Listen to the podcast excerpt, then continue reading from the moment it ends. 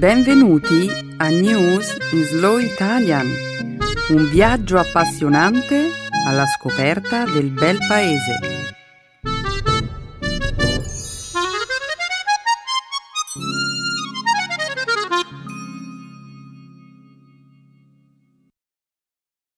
Oggi è giovedì 20 settembre 2018. Benvenuti al nostro programma settimanale News in Slow Italian. Un saluto a tutti i nostri ascoltatori. Ciao Stefano. Ciao Benedetta. Ciao a tutti. Nella prima parte del nostro programma discuteremo di attualità. Inizieremo parlando dell'uragano Florence e del tifone Mancut, due violente tempeste che dalla scorsa settimana hanno colpito diverse parti del mondo, causando morte e distruzione.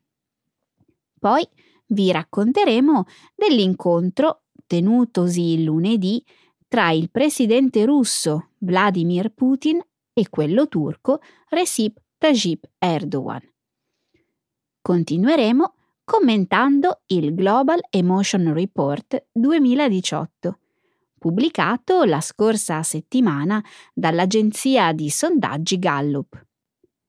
Per finire, concluderemo la prima parte del programma con un commento sulla ventottesima First Annual Ig Nobel Prizes Ceremony tenutasi all'Università di Harvard lo scorso giovedì. È stato davvero difficile guardare le notizie questa settimana. Così tante persone sono state colpite dall'uragano Florence. E come se questo non fosse stato sufficiente, adesso c'è anche questo tifone che sta causando tanta devastazione. Lo so, milioni di persone sono state evacuate. Molte hanno perso tutto, o addirittura peggio. È davvero triste. Lo è davvero, Stefano. Adesso però continuiamo a presentare gli argomenti di oggi. La seconda parte della trasmissione sarà dedicata alla lingua e alla cultura italiana. Nel segmento grammaticale illustreremo l'uso dei nomi collettivi e la concordanza tra verbo e soggetto. Infine, concluderemo la puntata con una nuova espressione italiana. Chiudere i battenti. Io sono pronto a cominciare, Benedetta. Eccellente Stefano, diamo il via alla trasmissione.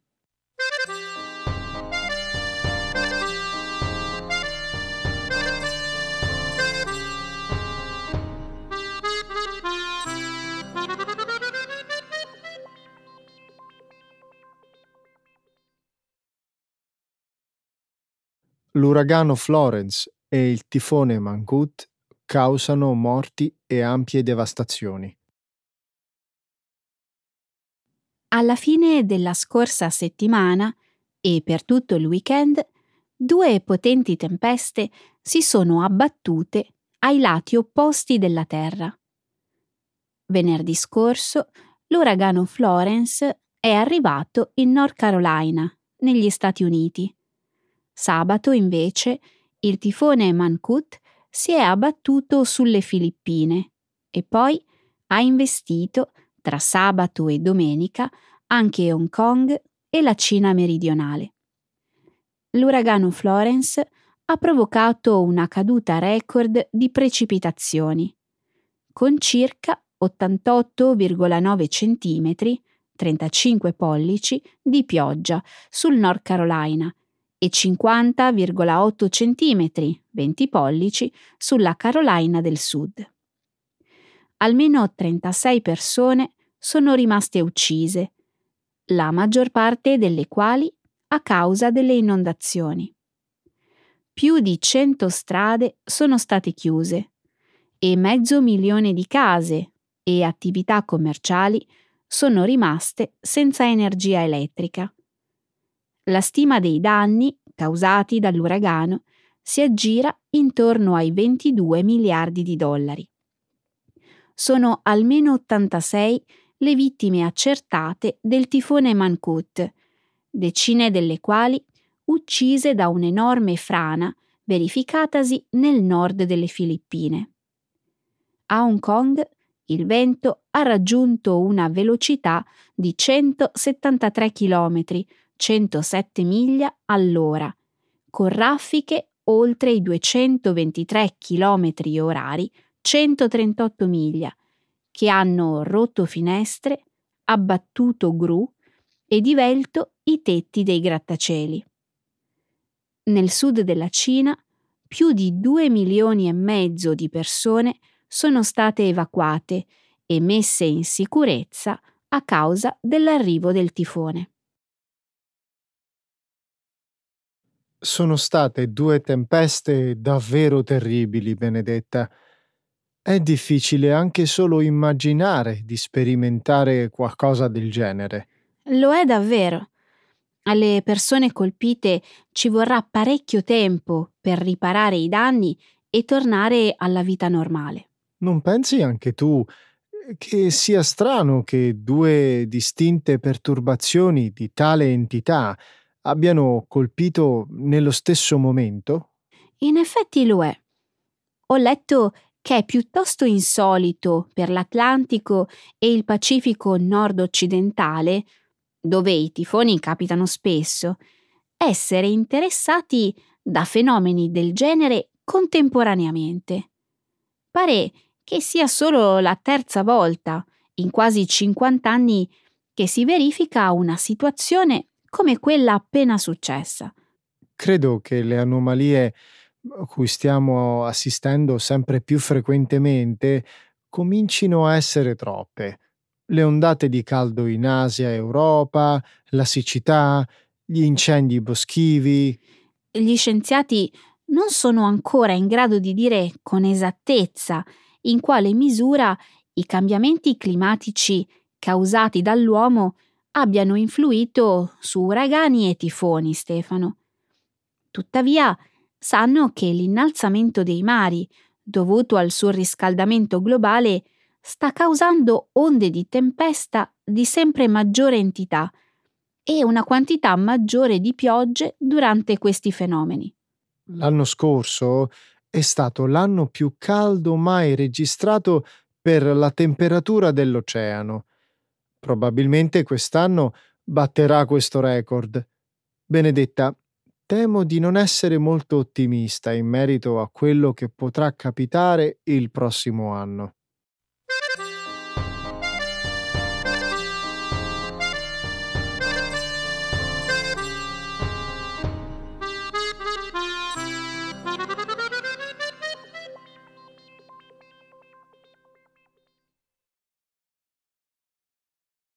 Accordo tra Russia e Turchia per costituire una zona cuscinetto a protezione dei civili in Siria. Lunedì è stata raggiunta un'intesa dai presidenti della Russia e della Turchia, Vladimir Putin e Recep Tayyip Erdogan, sulla creazione di una zona cuscinetto demilitarizzata nella provincia siriana di Idlib, l'ultima roccaforte dei ribelli. L'accordo potrebbe scongiurare lo scoppio di una grave crisi umanitaria. La zona, che sarà larga dai 15 ai 25 chilometri, separerà i soldati del governo siriano dalle forze ribelli e sarà stabilita entro il prossimo 15 ottobre. Per allora il piano prevede il ripiegamento di tutti gli armamenti pesanti, inclusi i carri armati, i mortai, l'artiglieria e il ritiro dei gruppi combattenti jihadisti. Una volta in vigore, la zona cuscinetto sarà pattugliata da contingenti turchi russi.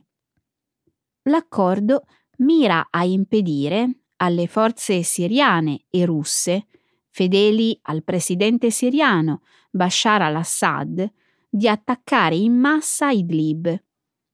Erdogan teme che un assalto alla città possa indurre i siriani a riversarsi in massa verso il confine turco, poco più a nord della Siria, dove 3 milioni e mezzo di rifugiati siriani già vivono.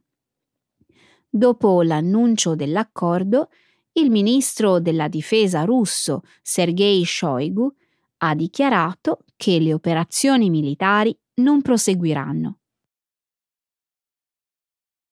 Benedetta, questo piano potrebbe scongiurare la morte di tante persone e allo stesso tempo far sì che la crisi dei profughi non peggiori.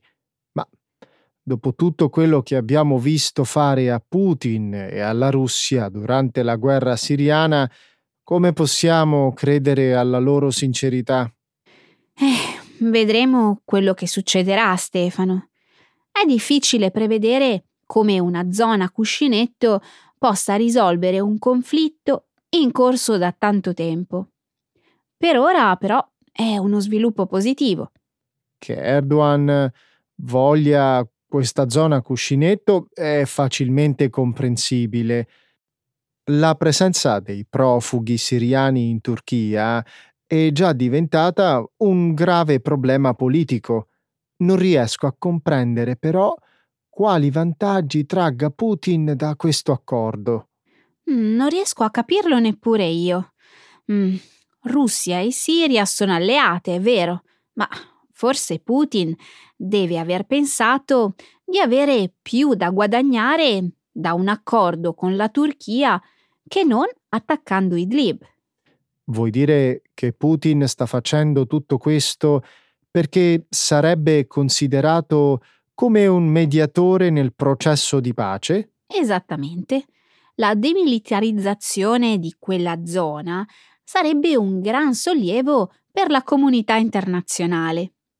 Putin potrebbe vedere in questa mossa un'occasione per riabilitare l'immagine della Russia, per così dire. Intendi uh, dopo l'avvelenamento di Sergei Skripal e le accuse di ingerenza nelle questioni di altri paesi? Sì. È davvero strano pensare a Erdogan e Putin come mediatori di pace. Ad ogni modo, io non ci credo. Dopo che la zona cuscinetto sarà attivata, che succederà? Dovremmo realmente credere che Russia e Siria consegneranno semplicemente Idlib ai ribelli dopo che hanno cercato di distruggerli per anni? Eh, probabilmente no. Quest'accordo però concede almeno del tempo in più alla diplomazia per agire.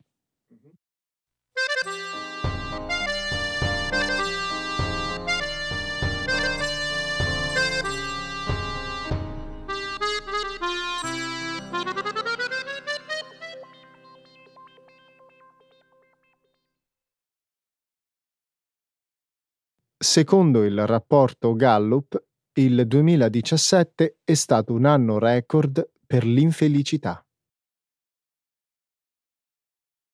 Il mondo è più stressato, preoccupato, triste e sofferente di quanto lo sia mai stato sinora.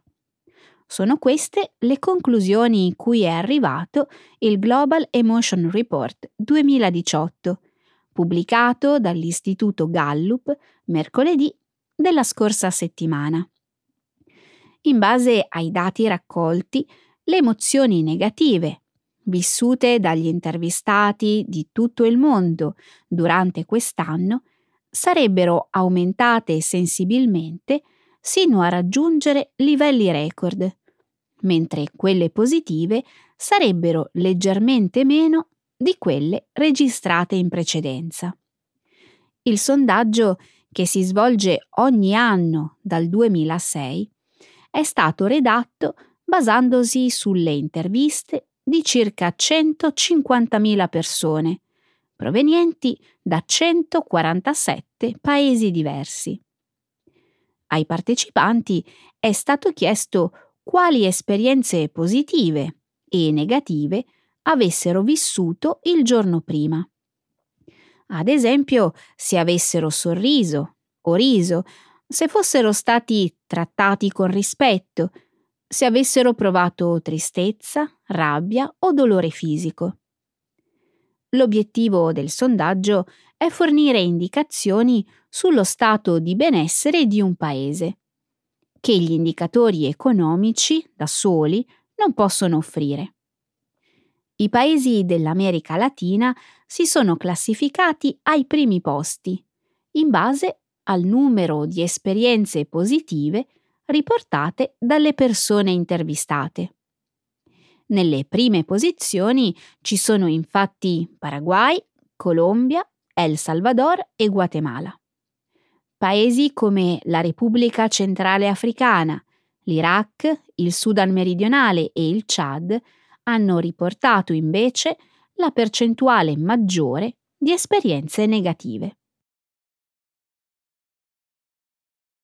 Benedetta, è facile capire cosa porta ad avere un'alta percentuale di esperienze negative. Basta aprire un giornale a caso. Cosa ci trovi? Guerre civili, carestie, instabilità politica. Devo dire però di essere rimasto sorpreso dai paesi che hanno ottenuto il punteggio più alto per il numero di esperienze positive riportate. Lo dici perché la Scandinavia non era nelle prime posizioni della classifica? Esattamente. Secondo il World Happiness Report 2018, al primo posto per indice di felicità c'è la Finlandia, seguita dalla Norvegia, dalla Danimarca, dall'Islanda, dalla Svizzera e dall'Olanda. Non ci sono stati dell'America Latina nella lista dei paesi più felici al mondo. Beh, ovviamente c'è felicità e felicità. Wow, la tua spiegazione non poteva essere più ambigua di così. Volevo solo dire che il World Happiness Report definisce la felicità in un modo, mentre per il Gallup's Global Emotion Report in un altro. Come fanno Paraguay, Colombia, El Salvador e Guatemala ad avere ottenuto un punteggio in classifica così alto?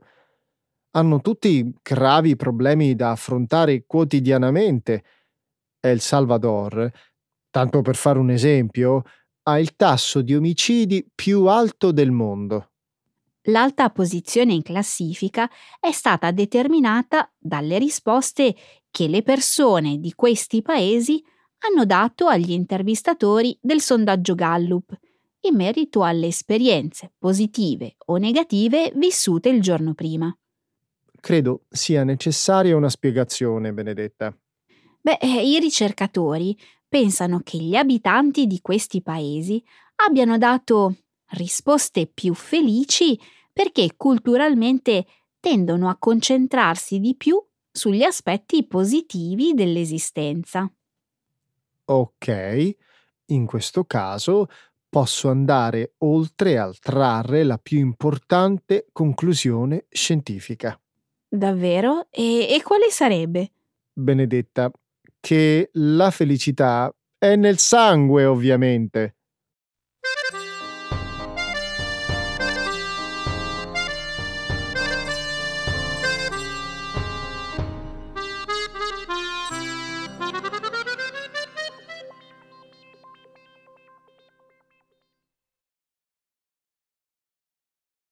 La cerimonia dei premi Ig Nobel accende i riflettori su alcune bizzarre scoperte scientifiche. Andare sulle montagne russe può aiutare a espellere i calcoli renali e tormentare le bambole voodoo può aiutare a sfogare la rabbia repressa nei confronti di un capo prepotente. Queste sono state solo alcune delle scoperte scientifiche premiate alla cerimonia di assegnazione dei premi Ig Nobel di quest'anno, che si è tenuta lo scorso giovedì alla Harvard University di Boston. I premi Ig Nobel, organizzati dalla Annals of Improbable Research, onorano le ricerche che prima fanno ridere e poi riflettere la cerimonia si tiene ogni anno dal 1991.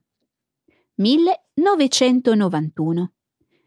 Il premio Ig Nobel per la letteratura è andato ad alcuni ricercatori che hanno scoperto che la maggioranza di chi usa prodotti complicati non legge i manuali di istruzioni. Il premio Ig Nobel per la pace, invece, è stato assegnato a uno studio che analizza la frequenza, le ragioni e gli effetti dell'insultare e dell'urlare mentre si guida. Molti degli scienziati coinvolti nelle ricerche vincitrici hanno partecipato alla cerimonia. Ogni vincitore ha avuto a disposizione 60 secondi per fare un discorso di ringraziamento. Il limite di tempo veniva fatto rispettare da una bambina di 8 anni, che continuava a ripetere per tutta la durata del discorso Basta per favore, mi sto annoiando. Tutti i vincitori hanno ricevuto un premio in denaro senza valore di 10 bilioni di dollari dello Zimbabwe. Benedetta, questo è uno degli argomenti di cui ogni anno adoro parlare. Devo dire che i vincitori di quest'anno non mi hanno per nulla deluso. No, direi proprio di no. Molte delle ricerche vincitrici sono effettivamente molto utili, non credi?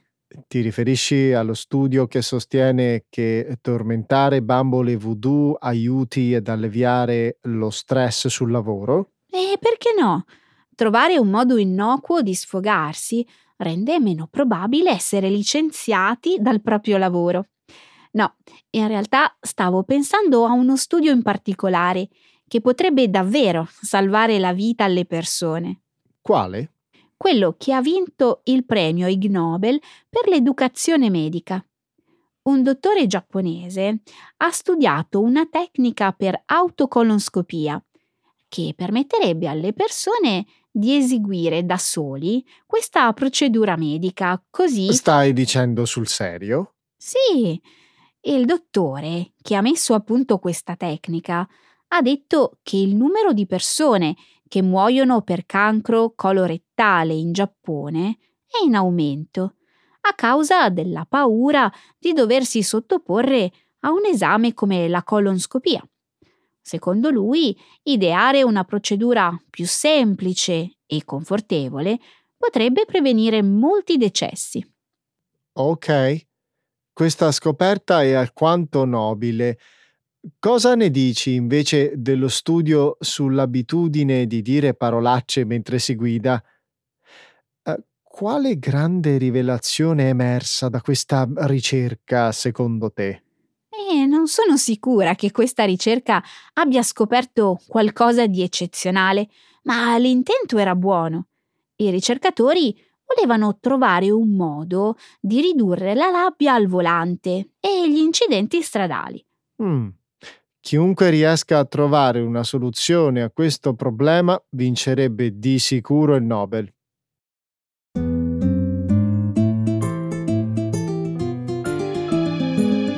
Adesso la grammatica. Per capire le regole di una lingua poetica.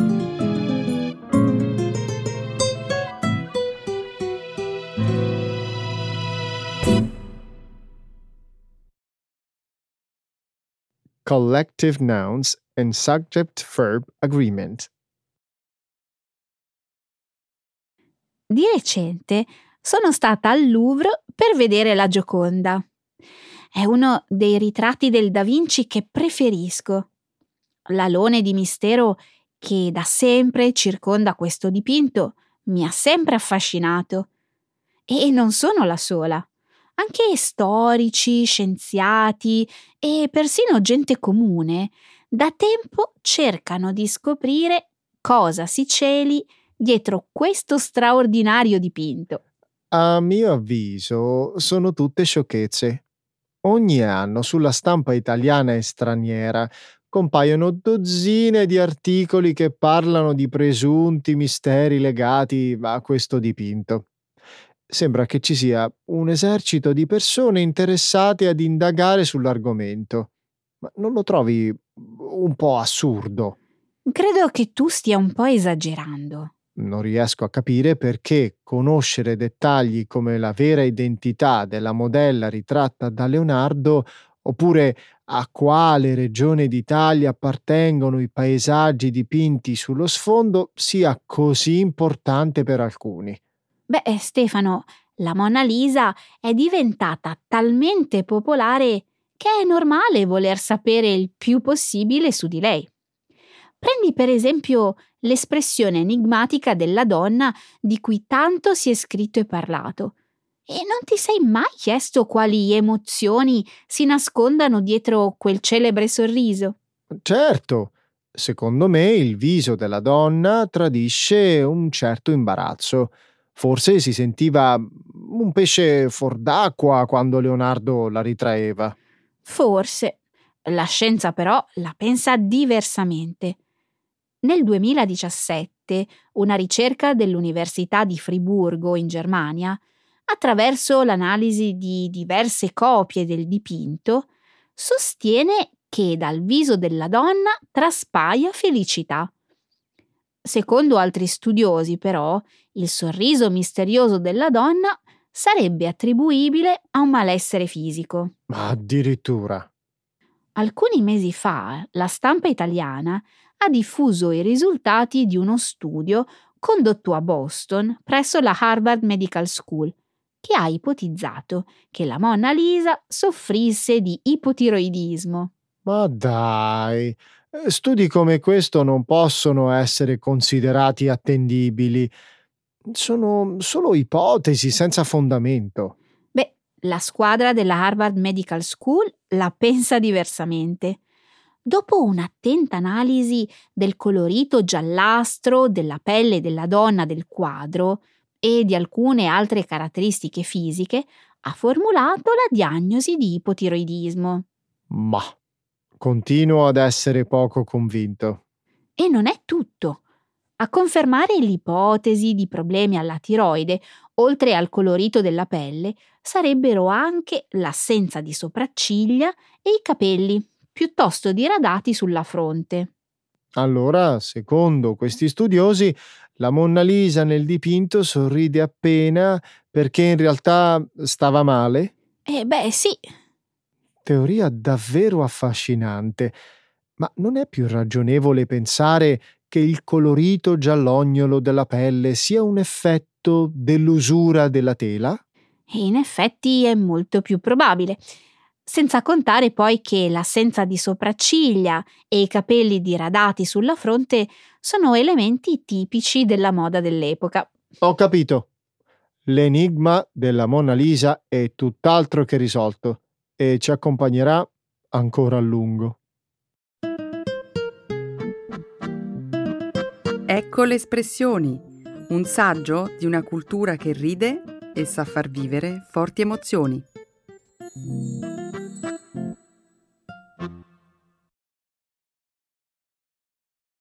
Chiudere i battenti. To shut down. Secondo te è legittimo che i titolari di bar e ristoranti vietino l'uso dei propri servizi igienici a coloro che ne fanno richiesta se non consumano nulla? Mm, è una buona domanda, Stefano.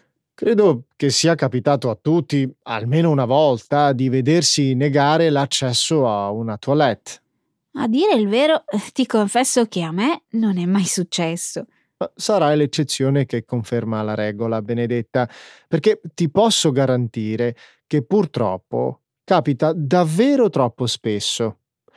A mio avviso, gli esercenti che si comportano in questo modo dovrebbero chiudere i battenti. Che esagerato! Tu eh, dai per scontato che i consumatori abbiano il diritto di accesso ai servizi igienici degli esercizi commerciali. Tuttavia, gli esercenti in Italia non sono tenuti a offrire gratuitamente questo servizio, a meno che non ci siano regolamenti comunali che dicano diversamente. Secondo te, quindi, è accettabile che un locale pubblico rifiuti l'utilizzo dei propri bagni a chi non compra qualcosa? Io onestamente lo trovo incivile. Che piaccia o meno, è perfettamente legale, Stefano. Alcuni locali fanno addirittura pagare per l'uso dei bagni. Ad esempio, al ristorante Roxy, al Lido di Venezia, l'accesso al bagno costa un euro per chi non consuma nulla. Immagino che questa decisione abbia suscitato una marea di polemiche. È piuttosto inusuale per l'Italia. Eh sì, d'altronde il comune di Venezia non impone alcun obbligo a bar e ristoranti, che possono decidere autonomamente se offrire o meno l'accesso ai servizi igienici a chi non consuma nulla. Tutto l'opposto accade invece a Bari. Nel capoluogo pugliese l'uso del bagno è un diritto? Si può dire di sì. In città esiste un regolamento della polizia urbana che stabilisce che i titolari degli esercizi pubblici sono tenuti a consentire l'uso dei bagni a chiunque ne faccia richiesta. Se l'esercente non adempie all'obbligo, sono previste multe piuttosto salate. Devo dire che non mi dispiace questo regolamento. Tutti i comuni in Italia dovrebbero averne uno simile. Non tutti i locali pubblici di Bari si adeguano alla legge in modo esemplare. Alcuni negano comunque l'accesso ai propri servizi, altri ne offrono l'uso ma senza offrire carta igienica, sapone e asciugamani per asciugarsi le mani. Offrire un servizio igienico con queste modalità è davvero indecoroso. Se dipendesse da me, farei chiudere i battenti a tutti i trasgressori. Ma non ti sembra esagerato far chiudere i battenti a queste persone? Eh, bisognerebbe tenere in considerazione anche il loro punto di vista. Ok, forse ho esagerato un tantino. Per molti esercizi commerciali è una spesa e un onere continuo tenere puliti e in condizioni ottimali i propri bagni, senza parlare dei costi relativi al consumo di carta, acqua e luce. Quindi fanno bene gli esercenti italiani a negare l'uso gratuito del bagno agli avventori che non consumano nulla? I locali pubblici devono attenersi ai regolamenti comunali, Stefano. Certo che, come in tutte le cose, anche in questo caso bisognerebbe usare un po' di buonsenso. La buona educazione in Italia vuole che per utilizzare la toilette di un esercizio pubblico si chieda gentilmente il permesso e si consumi qualcosa, anche soltanto un caffè.